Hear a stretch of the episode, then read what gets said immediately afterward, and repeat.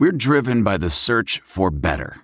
But when it comes to hiring, the best way to search for a candidate isn't to search at all.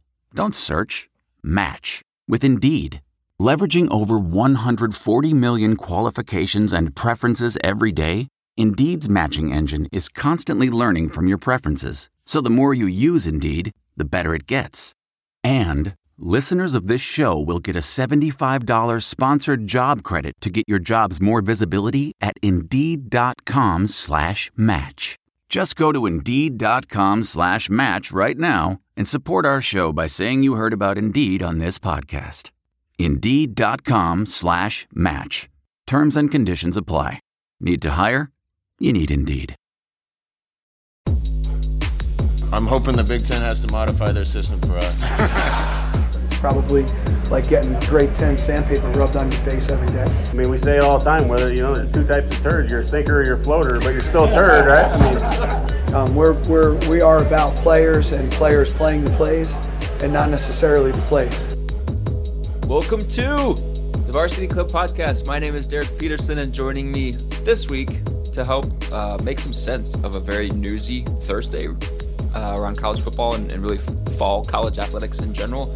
We're recording this on a Friday morning. I have Jacob Padilla with me. Jacob, how are you? I'm doing well, Derek. Thanks for having me. Yeah, and I also have Brandon Vogel. Brandon, how are you? I'm doing well. This might be the uh, the busiest second week of July that I can remember. This is like this is there's there's not much of a down period in college athletics. This is typically one of them, but of course, uh, things done changed. Yeah, this is wild. Normally, I would have, I would have wanted to start this podcast by asking you, "Hello, if you were Patrick Mahomes and you just signed a ten-year, half billion-dollar contract with the Chiefs, what's the first thing you would buy?" But I don't feel like I, don't feel like we can waste time on that because like we could talk about what the Big Ten announced yesterday and spend an hour and a half talking about it. Um, and so I'm just going to assume that people probably don't want to listen to us talk about Patrick Mahomes. So let's get right to it with this Big Ten news. Um, I have a list of questions that I would like to ask you guys, and I need I need some help um, sorting through some of this stuff. That's why I have you both. You're both smarter than me. You understand this stuff a little bit better than I do. But I think the best place to start is just with this. The Big Ten yesterday announced, for anyone who may have missed it, that there will be no out of conference games played for fall sports this upcoming season. Most notably, that means football had three games taken off the schedule entirely, so we won't get Ohio State, Oregon. We won't get Wisconsin, Notre Dame at Lambeau. Sorry, Jacob. We won't get Iowa, Iowa State, no Nebraska, Cincinnati. In doing so, the Big Ten, the hope at least, what they're what they're saying publicly is that with a little bit of, of added flexibility in the schedule and, and a little bit of uniformity um, when it comes to like the environments that teams will be playing in and practicing in each week, that they can work around issues easier should they arise. Uh, so on Thursday, when the announcement came down, Big Ten Commissioner Kevin Warren said this quote, we felt that at the end of the day, this decision would allow us to do the right thing by our student athletes, keep them at the forefront of all of our decisions, and make sure that we can create an environment to give us the best chance to play. End quote. But Warren also said, quote, one thing we have to realize is that this is not a fait accompli that we're going to have sports in the fall. We may not have sports in the fall. We may not have a college football season in the Big Ten. We just wanted to make sure that this was the next logical step. So, my question for the two of you which is more likely? Yesterday's news increases, Thursday's news increases the likelihood that we at least attempt a football season in 2020, or Thursday's news makes it easier to cancel the season altogether down the road? Well, um, I hate to kind of cheat on the very first question, but honestly, I think it all it does is gives the Big Ten more control. It cuts down the variables and makes it either easier to do either one of them.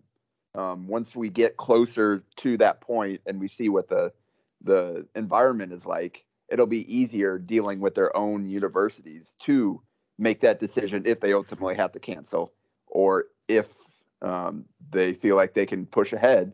Once, like you mentioned, it'll be easier to control the testing and all the variables, and um, you can, uh, I'm sure you can force the the schools to be very upfront about what's going on with their own program to make it easier for um, everybody involved to make the right decision. So uh, I, I'll, I think that's kind of what the point here is, and that's one of the things Warren said is just the flexibility and the ability to kind of control everything that's going on as much as they possibly can.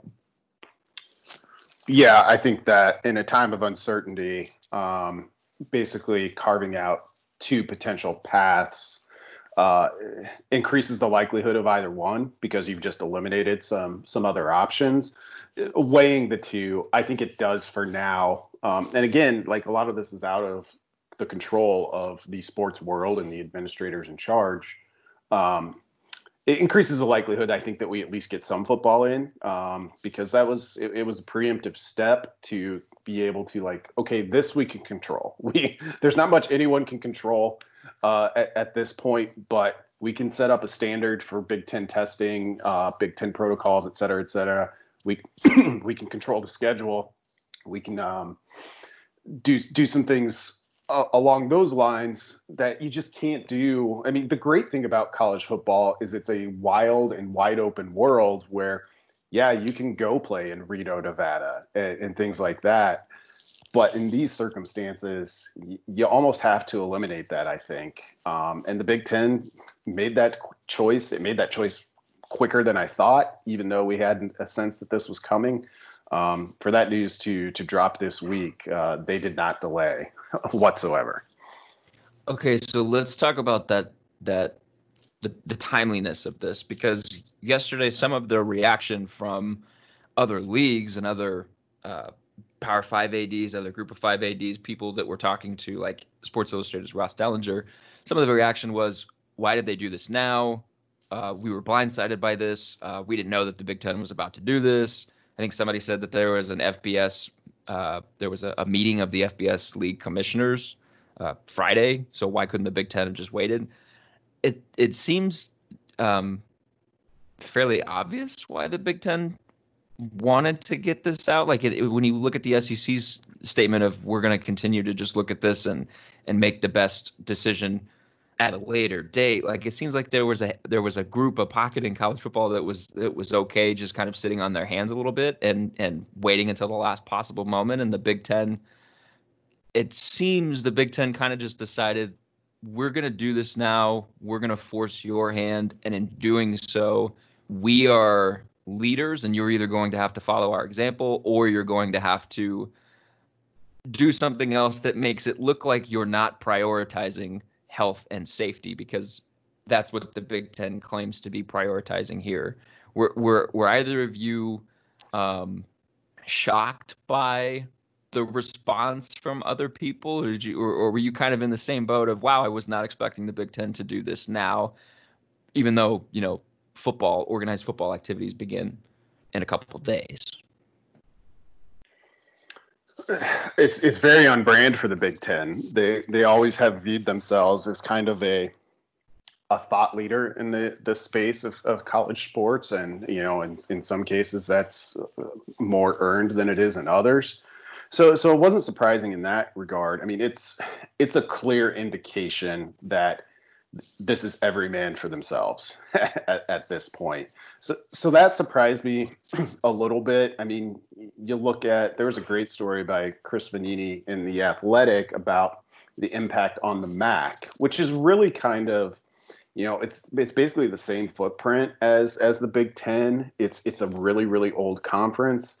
Um, it was a little bit surprising to to kind of just be like, hey, sorry guys, because like you know if you're an associate AD at Wisconsin, like your next step up is probably a bigger job at a MAC school. Like that's just how it works. There's a ton of personal relationships involved here. Um, so to be, you know, towards those G5 schools to say basically, hey, sorry, but you're you're on your own. Um, that one gave me a little bit of pause. But I think the the thing that you can't underrate here and I think this was part of it um, because we saw with Ohio State, they had a coordinated response ready for this. Like Nebraska put out its statement from from campus leaders.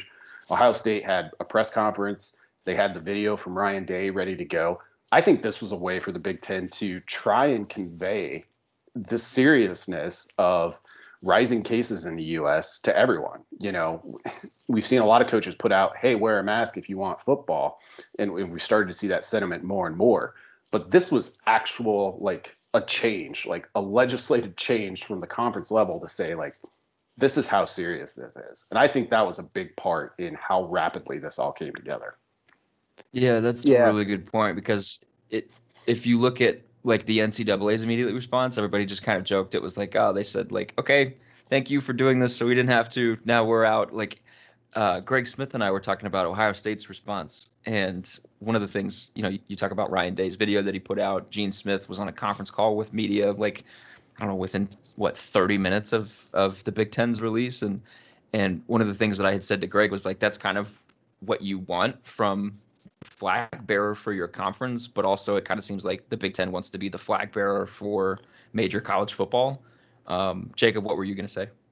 Yeah, no, um, I, I was going to mention the NCAA's response as well about the Brandon's comment on everybody for themselves, and I think a, a lot of, I, I think the deal with a lot of the uh, the oh this overreaction kind of the the same same reaction that the Ivy League got back when they canceled their basketball tournament that everybody ended up following. It's just it seems like everybody right now, until they're absolutely forced to make those tough decisions, are just kind of keeping their fingers crossed and moving forward and hoping to get as close to normal sports as possible because so much is riding on that and they don't necessarily want to think about what happens if we can't do any of this. So a lot of the conversation is on all right how do we get fans there? All right what do we what do we need to do schedule wise to make this happen? and all that kind of stuff. So it seems like um, a lot of the people talking about it are kind of um, still in a hopeful uh, st- uh, hopeful state right now um, that we're kind of still far enough off that things could change. And i think those people are hoping things will change for the better which is not a guarantee. So you're seeing the big ten is like well r- now's the time for us to make these proactive moves to give give ourselves um, a better chance at actually getting this done or reacting um, to cancel if we need to. I saw this question from a bunch of people yesterday, or jokes that that kind of, you know, beat around this question. Why is it okay for let- let's say Nebraska, who plays at Rutgers this year? Rutgers is over on the East Coast. It's 1,200 miles away from uh, Lincoln's campus. Why is it okay for Nebraska to, to go there, but it's not okay for South Dakota, South Dakota State to come to Lincoln? Either of you guys care to to talk about that? Um, I, I think it a huge part of it is kind of the uniform testing and um, the similar protocols that the Big Ten can lay down for all its conference members. And also the other part of it is the the flexibility to move schedules more easily if something does happen. If Nebraska can't play that game, we find out in the next two weeks. If Rutgers can't play football for whatever reason, or if they just want to like scrap the uh, the schedule and redo it entirely um, to make it more regional. Um, I think that they're still discussing what exactly the season is going to look like if they have it. Um, so the, the, the 10 game model is one that um, I think a lot of there, there's some traction for, but they haven't uh, officially announced that or decided that yet. It seems like. So I think that's kind of the part of it. It's not just the travel. It's again controlling as much as many of the variables as you can, and doing this allows for that flexibility to kind of figure it out as they keep moving along. Yeah, I would agree. It's not about the travel or the distance. At least that's not the most fundamental question here. Um, as as Jacob mentioned, it's about being able to. It's it's what you can control. So Nebraska's potential trip to Rutgers, if that goes off, you know, Nebraska uh, charters to New Jersey, hops on charter buses, goes straight to the stadium. I mean, some conferences already had already mandated that there's going to be no overnight stays for football. So, I mean, I think we could see something where there's like one time slot for the Big Ten, um, and, and you know, then you start to, to mess with uh, the TV money a little bit, which gets problematic because teams are really going to need that. But you know, theoretically, Nebraska could go in morning of uh, if every game is in the 2:30 p.m. Central Time time slot. You get in morning of, you go straight to the stadium, you play the game, you get back on your charter bus, you get back on your charter plane, and you're back home. Uh, at some point in the early morning hours of of Sunday. Um, so that's the that's the bigger thing because at least you can tell Rutgers like, hey, this is what you got to do to be able to comply with our our conference wide mandate. And you know, we started to see the cracks forming when South Dakota State, and, and this is no slight towards them whatsoever, came out and said, hey, we can't really, we can't just, there's no, there's no money to just do all of the testing we would love to do. Like we need help with this. And you start thinking about that. And if you can't control that part of it, it, it that's kind of when the, the uh, countdown for cancellation of non-conference games really started in my mind. Um, and, and that's the bigger thing than distance in my, to, to me, I think. Yeah, I want to talk about finances in a second um, because I, I, that's so interesting to me. But a, a, tweet just came across my timeline. Matt Tonjak retweeted it on my timeline, and so um, Jacob for you, and also Brandon for you as well. Um, let's pivot just for a second and talk about volleyball because volleyball is affected in this as well. Um, the tweet that was just put on my timeline, even with a juggernaut like Nebraska volleyball, teams like this are rare. Lauren Stivrins, Nicklin Hames, Lexi Sun, and company deserve the chance to put together a magical, memorable season. Jacob, how is this going to impact John Cook? Talk to me about this from a volleyball perspective. Are, are, are we now worried about um, volleyball being able to even have a season? But yeah, I think I think at this point we're worried about every sport having any kind of season, uh, but volleyball in particular, um, just the way things are setting up, they, they already were pre- proactive in changing their non-conference schedule and canceling their trips to Stanford and TCU, um, trying to kind of reshuffle their their home tournaments that they were hosting. I'm sure to get more regional teams to come here as opposed to a couple of the teams that they probably had scheduled that were from further away. Um, I and John Cook knew this was coming. It was uh, or it was at least a possibility. Said it seems like every day uh, things were changing, um, but I, I, think the the dis- the biggest um, disappointing part about this in particular, um, even if we're able to go ahead with their their Big Ten schedule, is kind of missing out on that Creighton match and the ability to play at the CenturyLink Center um, or the CHI Health Center um, against a, a, a, very good team like Creighton. Um, that that experience would have been huge for them, considering where uh, the Final Four is this year, and uh, with, with a, a, team of upperclassmen, talented players, um, they had a chance to make that deep run again this year. And I think playing in that arena with a, a packed crowd would have been a great experience for them even before they headed into the Big Ten. So, and when I talked to John Cook about this, he said, uh, even if we only can play UNO and Creighton in non-conference, we'd be happy with that and feel like it could prepare us. So now you don't have that preparation for the Big Ten at all. You're launching directly into um, conference play, and then you're also not getting that that added bonus of playing in that arena um, before you even get to the postseason. Yeah, I, on the volleyball front, I foresee, you know, uh, I think there's a way. Volleyball is big enough in the Big Ten to to do a conference only schedule. The thing that's hard for me to foresee is any sort of national tournament. Like even if you take different measures for seeding that and you put a regional focus on it, like you know that's one where the travel does start to add up um, as you get later into it. And and that's just that's tough. It's it's really tough for the way nebraska's team was situated you know basically bringing everybody back veteran team as jacob mentioned the, the final four is scheduled to be right up the road. And we know from what we know of nebraska volleyball they're not afraid to kind of like address the pressure that that brings, but also view it as kind of a goal and a challenge head on. Um, it's what they did the last time it was in Omaha. Uh, it worked out well for him then. It was just everything was on a platter for for this season to to be a really really fun one and potentially special one for Nebraska volleyball.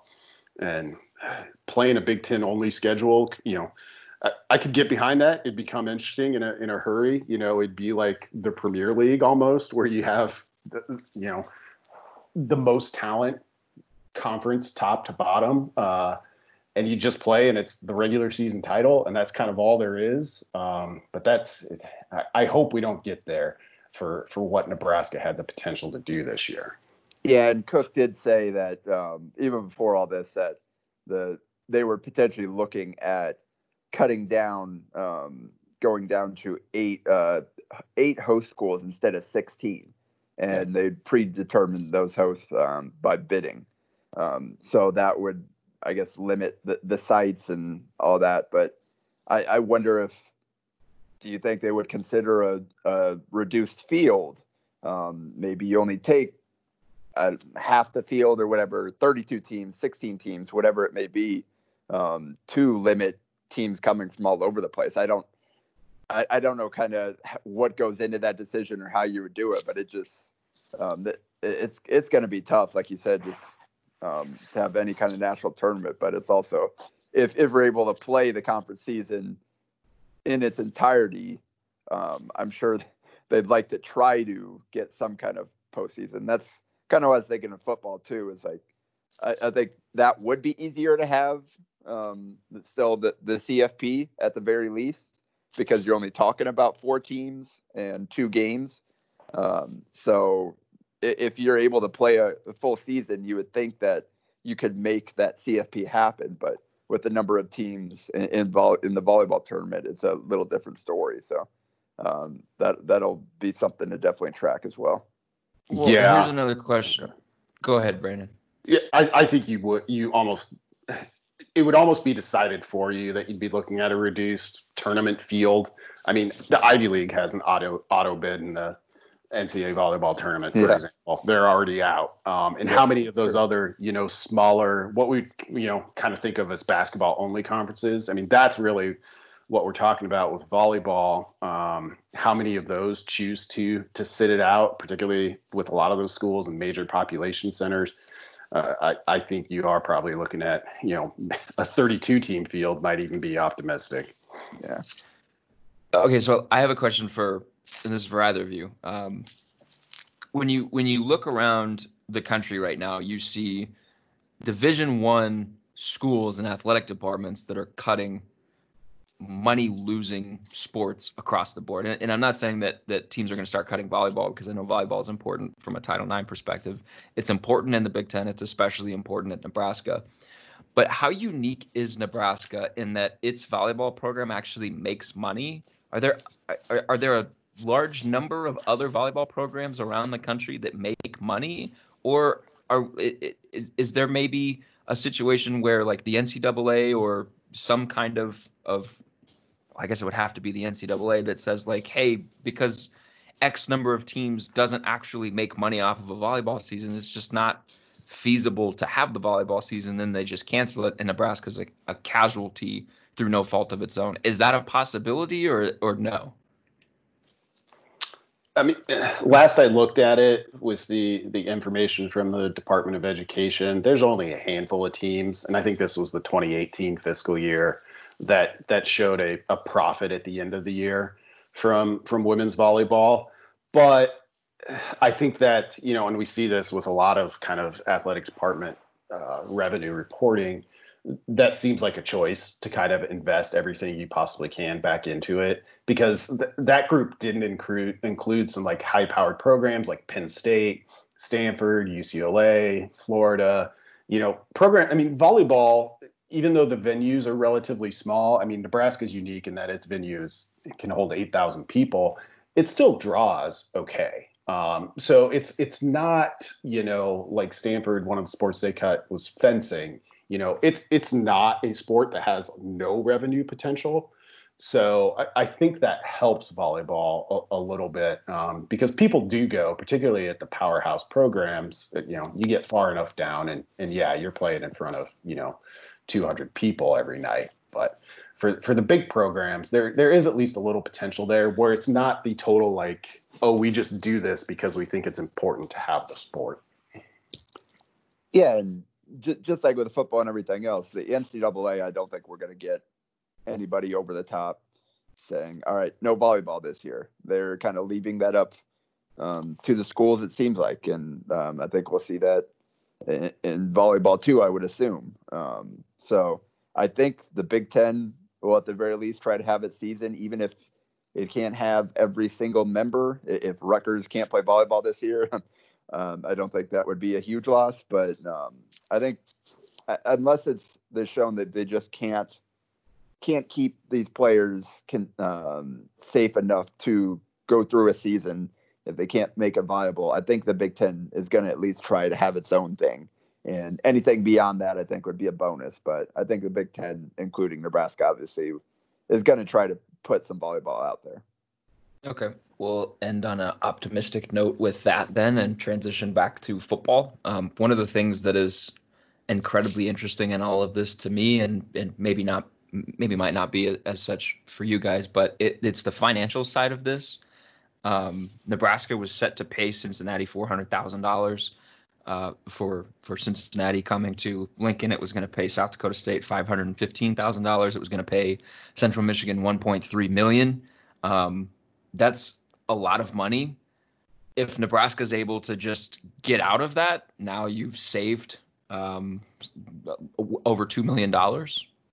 Um, when you know they had a game they, they had three home games taken off their schedule, and we're not quite sure how many home games they're going to have under what the new schedule would be. This was a seven home game season for them this year, and and the number I think is around four and a half million of what they make off of each football home game. So so you want you want to try to save as much money as you can, but on the other side of it, the the programs that were going to be coming here, they were going to be lo- relying on a paycheck from Nebraska, and, and 1.3 million is a lot for Central Michigan.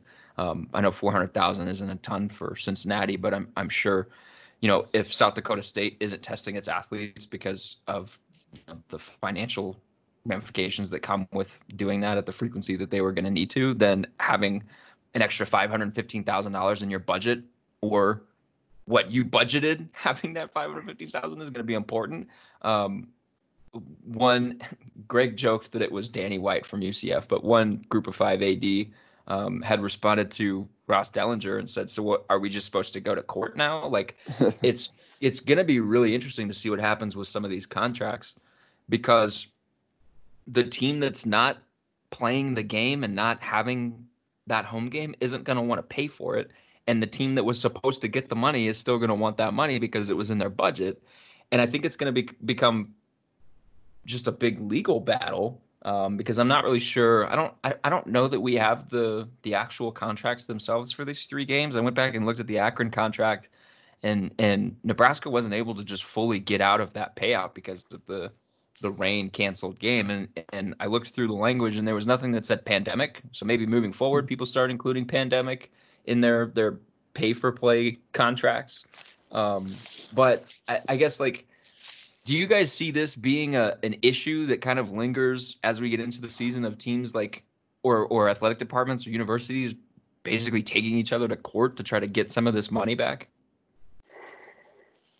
I think it's an issue that's going to linger for years and years. Um, I think there will be some schools who who may go the legal route um, although, kind of an interesting factor here is uh, Nebraska didn't cancel that Central Michigan game. The Big Ten did.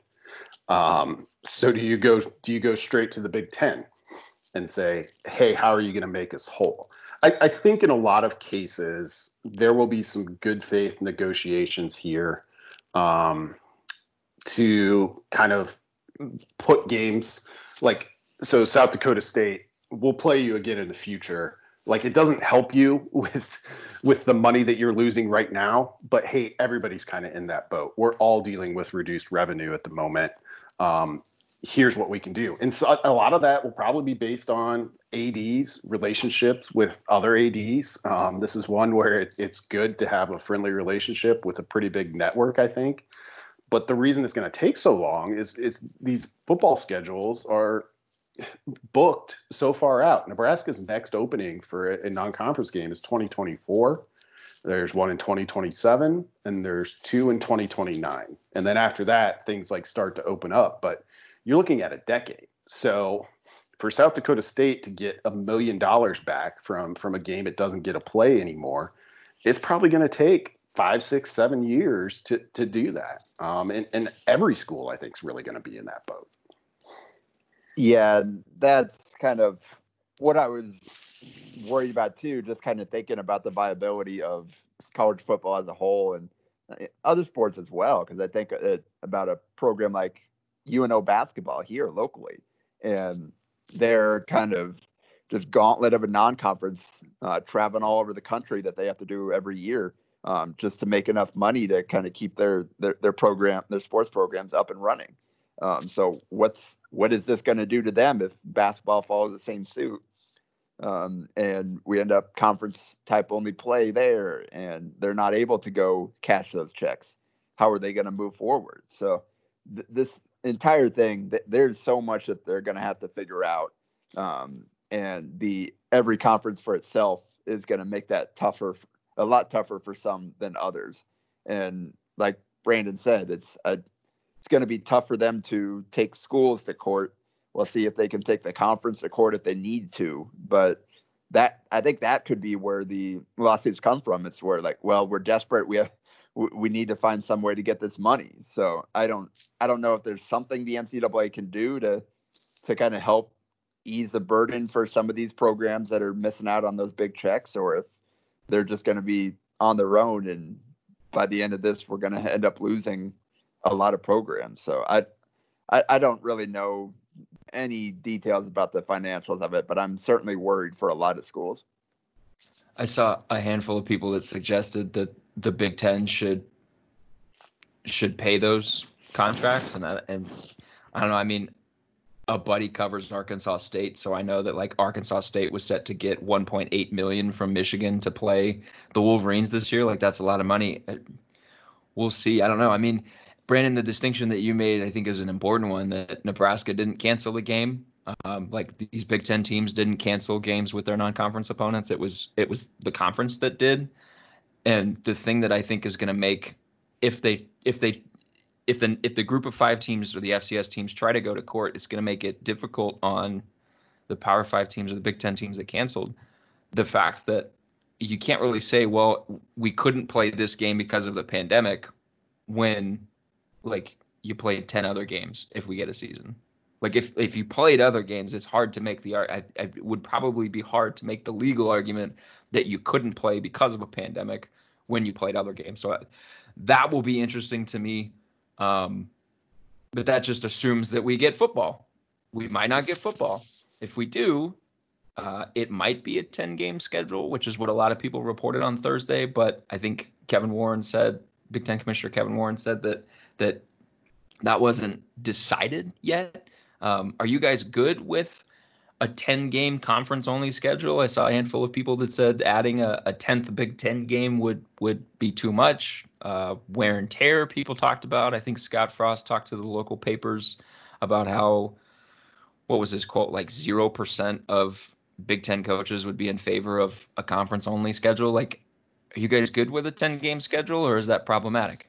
I, I, I don't think it's problematic. I you know, and it's tough to go against you know something coaches are directly saying because they're they're the ones who see it up close and personal. But you know, if you're looking at a ten game schedule that gives you another chance for a potential bye week in there somewhere, um, that's all to be determined, like everything else at the moment.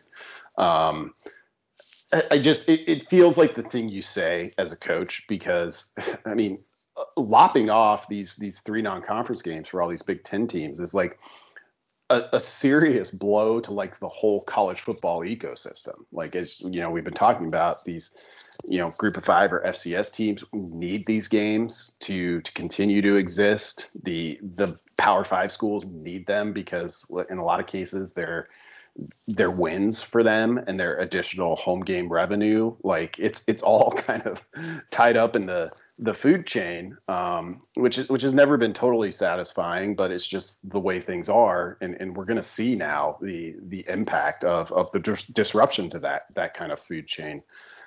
But it, it's just there's there's there's so much here that's hard to wrap your head around. Um, the one that isn't is the Big Ten, like one more Big Ten game just being too much of a, a physical toll. Like, I, I, think there's something to it. The Big Ten's a grueling conference, but like being the bridge too far, being like nine we could do, but that's the utmost. Like I, I just that doesn't seem that feasible, but I understand why that would kind of be a coach's default position. Yeah, I trading three non-conference games for one more Big Ten game, especially if that Big Ten game is against someone like Michigan State this year. Um, and when you were playing somebody like uh, Cincinnati already, that was supposed to be pretty good this year, um, have pretty salty defense. Like, I don't, I don't, I think the math, I, I just don't see that that trade off ending uh, ending up adding so much more wear and tear to the team. And especially if you're able to, you get a, another bye week somewhere in the mix there. You're able to spread those games out a little bit more and give yourself a little bit more recovery time. So I, I, I think I'll take uh, the the wear and tear of one more Big Ten game over three non-conference games stretched out over three weeks. Um, so I think physically, I I just maybe I'm wrong. I, have never I've never seen up close what the physical toll is on a, a, a Big Ten game for a team, but I, I just struggle seeing how that makes it so much worse going to 10 conference games instead of 12 games in total, especially for some of these teams that do have, like mentioned Cincinnati, but other teams have other Power Five non conference games that have been canceled that they would have played um, really good teams. And I struggle to see how another Big Ten team would be so much worse on them physically than playing that game. Well, Oregon, Ohio State, and uh, Wisconsin, Notre Dame. Like exactly, those are those are big games. Um, and like you said, Cincinnati was no pushover, and I South Dakota like people don't want to play South Dakota State. I don't think like they were really good against yeah. Minnesota a year ago. Um, who who would you who would you want to see added to Nebraska's schedule? If we go to 10, it would stand to reason that Nebraska would get a home game because as it currently stands, they have four home games and five road games. I don't think that's going to be the final schedule. Among the teams that I've seen thrown out there, Indiana, Maryland, Michigan State, who are not currently on Nebraska's schedule, who would you want to see added as a um, 10th 10th team or in a fifth home game on Nebraska's schedule?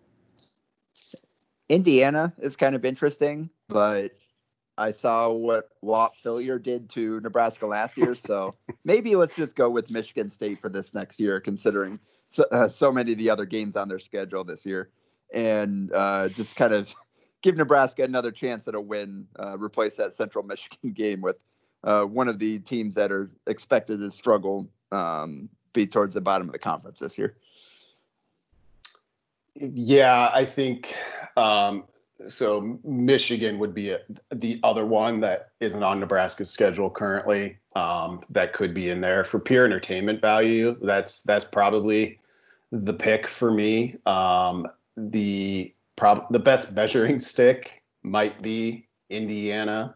Um, I have no interest in seeing Michigan State or or Maryland. Uh, Michigan State, I think, is going to be kind of a mess, and Maryland already was. So, just from a pure competitiveness, uh, like let's get a good game back instead of just a game. Um, those would be my. It'd be Michigan first, uh, and if Nebraska is not quite at that level yet, which they might not be, uh, there's there's some existing bad blood from last year's Indiana game that that could be fun.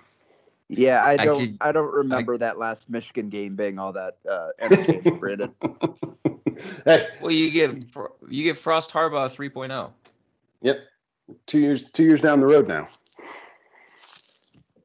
Can we can we make a Rick and Morty jump into a alternate parallel universe quickly and just talk about some uh, Big Ten scheduling from a pure entertainment standpoint? Sure. Okay. Ins- insert insert a parallel universe jump sound effect here.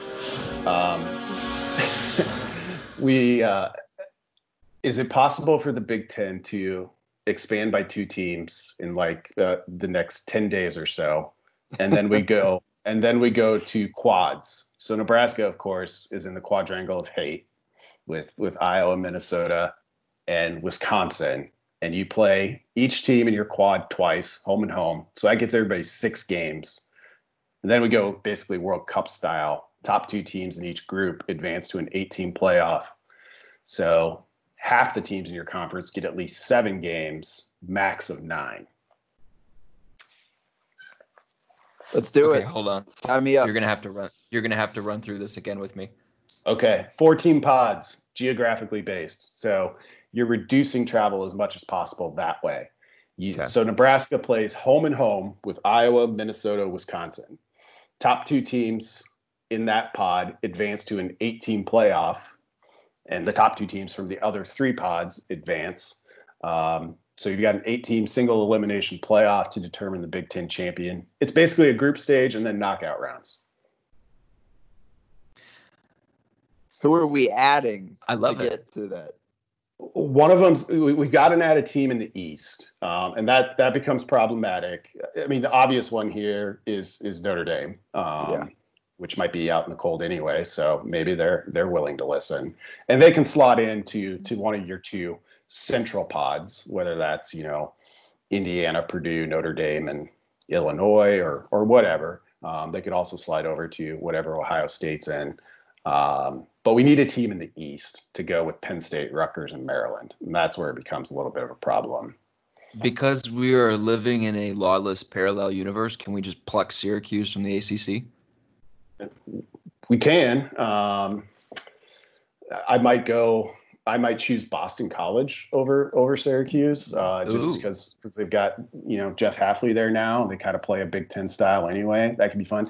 We we need a team to to stand up to Penn State because they're obviously going to like they're going to give up 14 points total in their their uh, four games against Maryland and Rutgers. So we need somebody who can at least, you know, I mean, but this happens in the World Cup too. You know, you get the you get these groups where you're just like, okay, well, Spain's clearly through, and like whatever happens with these three other also rans, like somebody's going to get a chance to to move on, even though they don't deserve to. records Greg Schiano. I would be more down for Boston College if they still had AJ Dillon, who AJ Dillon is probably the most Wisconsin running back ever to not play at Wisconsin. Well, he's going to play in Wisconsin in the pros. Oh, oh, I didn't know. I didn't realize he got. Was he drafted by the Packers? Yep. Okay, Second so the round. universe, universe course correcting itself. UMass is Jacob. a is a East Coast based uh, independent, but they do not they do not meet the stand up to Penn State uh, standard. So uh, the easiest path is is not very viable there, unfortunately. I like that. Obviously, from the you get a home and home with Wisconsin, Iowa, and Minnesota. For Nebraska, Do, does Nebraska go one and five in those games? Two and four. What is what does Nebraska go in those hypothetical six games? uh, let's see. It, it all it all it kind of hinges on Iowa. Like, what is Iowa going to be? And I don't know this. I was, you know, we, we obviously talked about this uh, in other formats about, hey, okay, Iowa's you know set up to kind of beat Iowa again, but who knows what what toll the offseason takes. That's kind of the linchpin. Um, Are they set up to be Iowa again, though? I feel like they're they're the team ripe for an identity crisis because Brian Ferentz wants to throw the ball. Yeah, Uh, they're not quite. They're not as well set up as they have been of late. Um, like when we did our buy buy sells, uh, I, I was already a sell on Iowa, uh, just because I, I they're going to be good. They're going to be in a world where bowl games exist. Um, back when we thought 12 games was still on the table, like it, Iowa's a bowl team. It's it, they're not going to fall that far. But this might be this with what they have to replace, you know, quarterback most notably, but also some some key departures elsewhere. Uh, felt like more of a potentially eight and four, seven and five type of Iowa team rather than ten win Iowa. Uh, and and then you add in you know all of the controversy of the offseason. so they get interesting pretty quickly. I, I think Nebraska Nebraska could get to three and three. I- think in in that group, um, they wouldn't be favored to do so, but I could see them getting there. Okay. Jacob, you've been awfully quiet. Well, I mean, let, this is Brandon's uh, brainchild. I just figured I'd give him all the airtime to kind of sort through it because he's clearly thought a lot more about it than I have. Sounds like fun though. Yeah, Brandon, it, would you be a, live? it'd be a, it'd be a further reduction in games for for a lot of schools. So that might be problematic. But you know, in in this universe that we that we decided to stop over in, uh, the the only objective is my personal entertainment. So um, I don't I don't feel that bad about it. And I mean, they can split the TV money if if they're able to get to the the, the minimum for TV games, and I'm sure th- they'll be able to do that with, with this pass. So teams teams will still get their money even if they're not playing the full 12 games. I mean, we're they're they're not going to be making much money from the gate this season anyway. So as long as they get their TV money, that's kind of I think what everybody's aiming for right now with all these plans. And TV money really gets in the way of college football doing a lot of interesting stuff right now. But also, TV money allows them to do everything they're doing right now. I mean, sure, but you could get really fun and creative with this season if it wasn't for TV contracts. You could. I'm. I, I know we're we're Nebraska and then Big Ten focus, but I, I'm super mad to not get Oregon's start to the year where they hosted North Dakota State and then Ohio State. That was like oh, one of wow. the more fascinating two game swings to open a year for a team that, you know, has legitimate type or playoff aspirations at least. Um, I was like, oh my gosh. And okay, so Oregon's set up to win now and they opened with the king of FCS, which like you you never want to play North Dakota State. There's no upside to that game. And then okay, Ohio State comes in the next week. It would have been fascinating, um, and it'll probably never happen now because as we talked about, you, you got to start thinking about okay, well maybe we can do that seven years from now. and college football will not exist seven years from now. So. Well, that's the thing. Uh, do you think all of these changes kind of force a, a reckoning for the sport because we're like, okay, all of the challenges here are like based on the old way. Um, do things change? Like, does does does anything happen from this, or is it just a rush to get back to the old way as quickly as possible? I do wonder if there's a draw to to being more regional, but like you talked about before, non-conference schedules are booked out for like the next decade like Alabama and Ohio State play each other in like 10 years. Like those those games are already set. I don't know how much you can how much you can realistically change because so much is already set in football. Does that make yeah. sense? Yeah, I mean Nebraska has a game scheduled for 2035. Um, in Stillwater, Stillwater, Oklahoma. Um, how long will Mike Gundy's mullet be by that game? a gray waist length mullet. Uh... Brandon, do you? I, I I love how much of like European football influences your hypothetical thinking for American football. Well, it, it really is like the closest analog, I think. So. Uh, uh, I'll just quick sojourn into like my personal journey getting into European soccer. I'm, you know, like a lot of people, I think you get drawn to uh, the intense fandom of it, and you're like, oh, this is great. Especially if you're an American, you're like, this is amazing. Like, I wish we had this here, and you you go with that for a little while, and then you, you like at least for me, you step back and look like, oh, we kind of have that here. It's it's college football, um, just with the sort of intense attachment to a regional team. Uh, of course, you can you know become a Notre Dame fan if you want when you live in uh, Utah. That that happens. Um, but for the most part, it's like I was born here, so this is my school and this is my team, and there's all of the ritual around it. So I think that's why those two Venn diagrams intersect so often for me. And uh, you know, we just wait another year or two, and it'll just become probably one circle for me, um, and, and I'm fine with that. We just need a, a system of promotion and relegation in yep. uh, in college football, and and things will be good. Bill Connelly is kind of our flag bearer for that, which I appreciate. Um, Brandon, do you want to live in this this parallel universe that you've created for a little while longer, or can we jump back to our um, very gloomy ten game, maybe Big Ten universe? Yeah, we we should we should probably go back to reality. Okay. Um, the last big question that I have for you guys is is really just on a macro level. how does this stand to impact Nebraska f- football if there is a season in 2020? Jacob, you go. You you you take that one first. Thanks. Yep.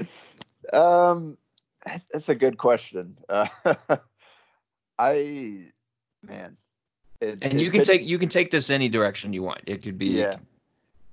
financial. It could be on the field. Like you could talk about Scott Frost being on the hot seat. You know, whatever whatever direction you want to go with this, you can take it. Uh, Scott Frost was not going to be on the hot seat unless he went 0 for 12 and started cussing people out at press conferences. Um, so I, I think you add the pandemic to this, and he's definitely not going to be on the hot seat anytime soon. So I understand uh, national writers needing to put lists together, but I don't know, maybe put in a couple seconds of uh, critical thought before deciding on your final list before publishing. But anyway, um, yeah, this will be really interesting to see kind of how Nebraska navigates this. Already, the non-conference wasn't going to be easy with um, South Dakota State and Cincinnati on there, but you were still kind of expecting Nebraska to get at least two wins out of that, maybe three, to set them up for that that brutal stretch run of the season. Right now, that's at least one guaranteed win off your schedule, maybe two um, against South Dakota State, and then Cincinnati, I think, would be comparable to some of the other kind of more mid-tier teams that Nebraska is going to play in the Big Ten. So um, things potentially are getting even more difficult for Nebraska. It's going to be tougher to, I think, improve on that win total and keep that thing moving forward. Um, especially, especially with uh, the a bowl season, no matter how many games you win, seeming unlikely.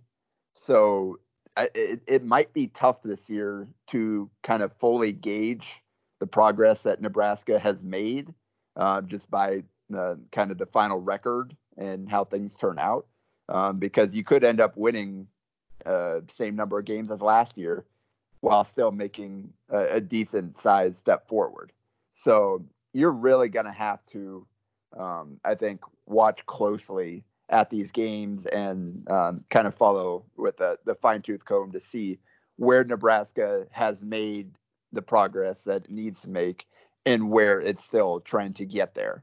And I, I think that's going to be a huge part of the season is just kind of um, kind of just gauging where Nebraska is in that uh, that that progress timeline um, heading into year three for Frost.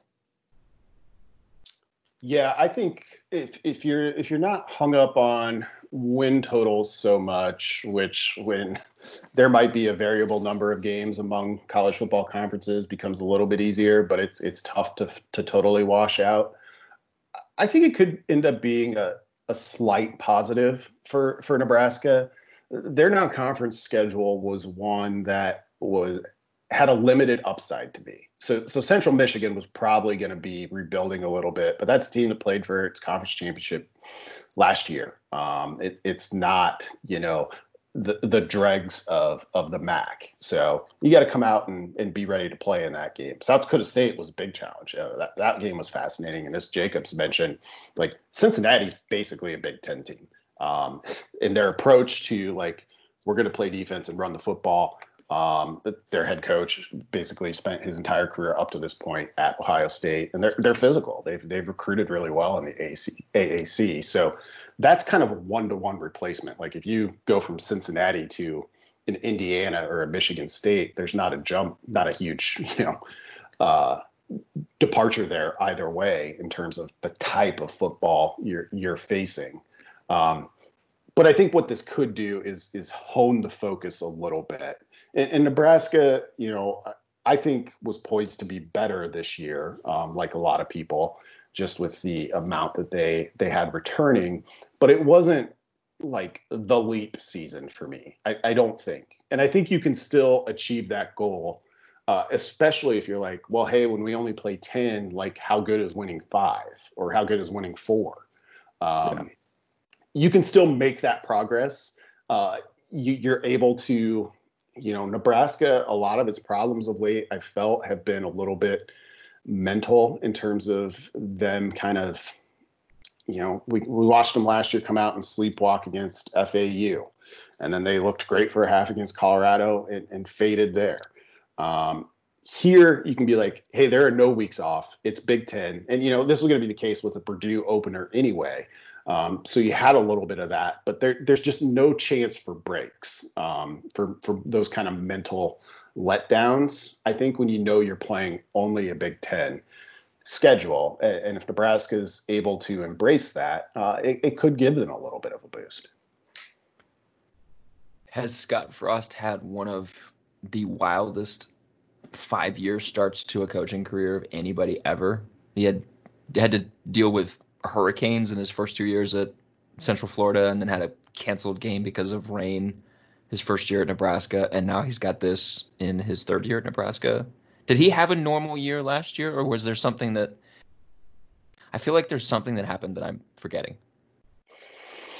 I would say 20, 2019 was probably uh, as as normal as he's he's had so far. When you're in terms of like big picture things, you're not dealing with a cancellation. Um, you know, you, you, had the the sort of things that pop up for every program. Uh, the Maurice Washington incident, um, mm-hmm. those sorts of things. Um, but for the most part, 2019 felt fairly by the book. I think, unless I'm leaving out something that's totally obvious.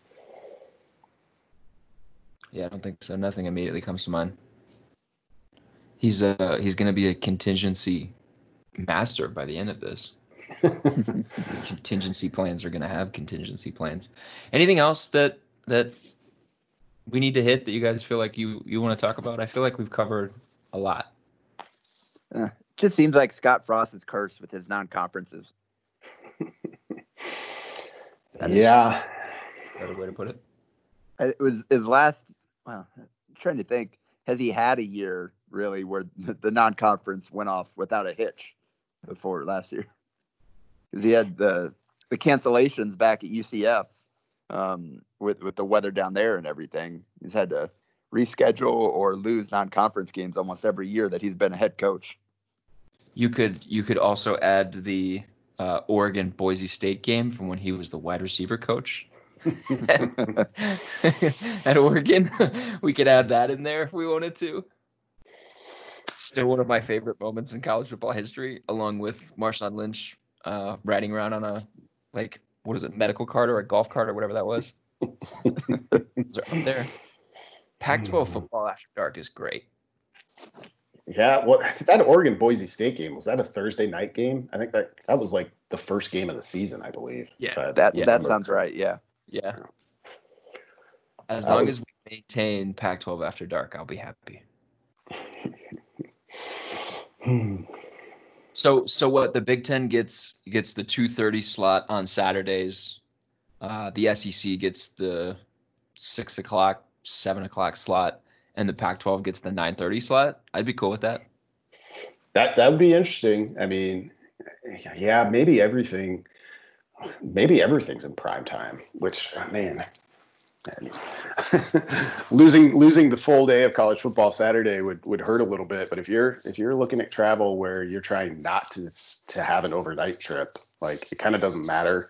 You know, if you you play a 7 p.m. game and you don't even board the plane and get out of there until 2 a.m. At that point, it's kind of like, well, it's achieving the purpose.